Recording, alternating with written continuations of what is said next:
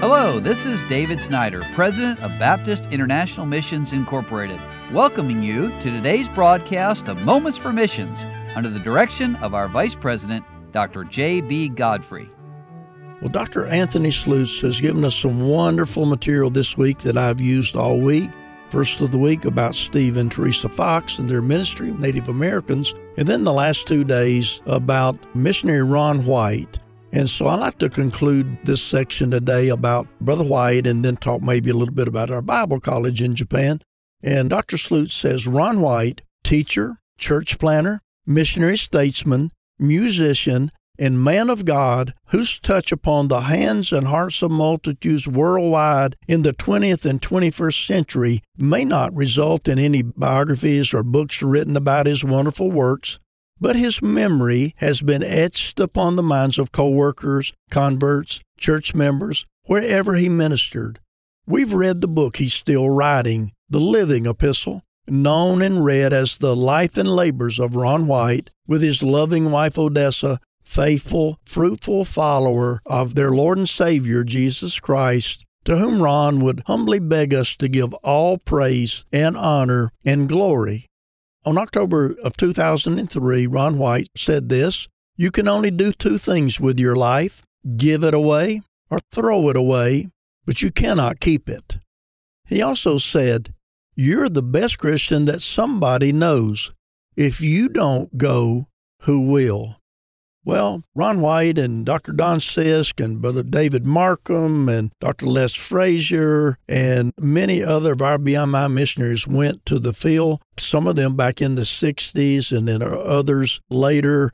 And God used them to change the world there. And not only did they see churches established, but they also saw the Kansai Independent Baptist Bible School established.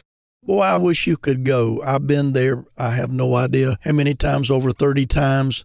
And every time I'm there at the Bible college and the churches around it, my heart is stirred.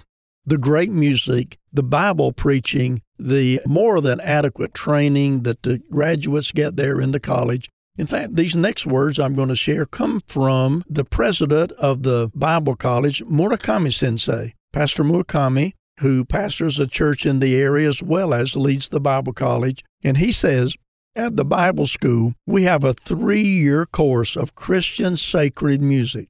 This year, 2 of our students finished that course. So on graduation day, the 2 of them put on a sacred music concert with a piano, trombone, several vocal selections, and they were able to put this concert on in the auditorium, and it brought much glory to God.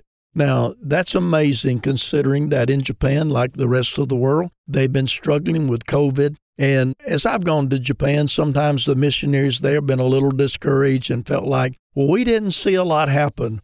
It's very difficult to win people there. But when I've gone and I've looked at their churches and I've seen the Bible school, I've told the missionaries, don't get too close to the trees. Back up a little and look at the big picture. And to think about the Bible college in Japan with now, I don't know exactly, I know over 150 graduates serving the Lord around the world in Japan and in other countries. One of those, in fact, she graduated in the first graduating class was a young lady named Hiroko Matsumoto, Matsumoto Sensei, who God called to be a missionary to Africa.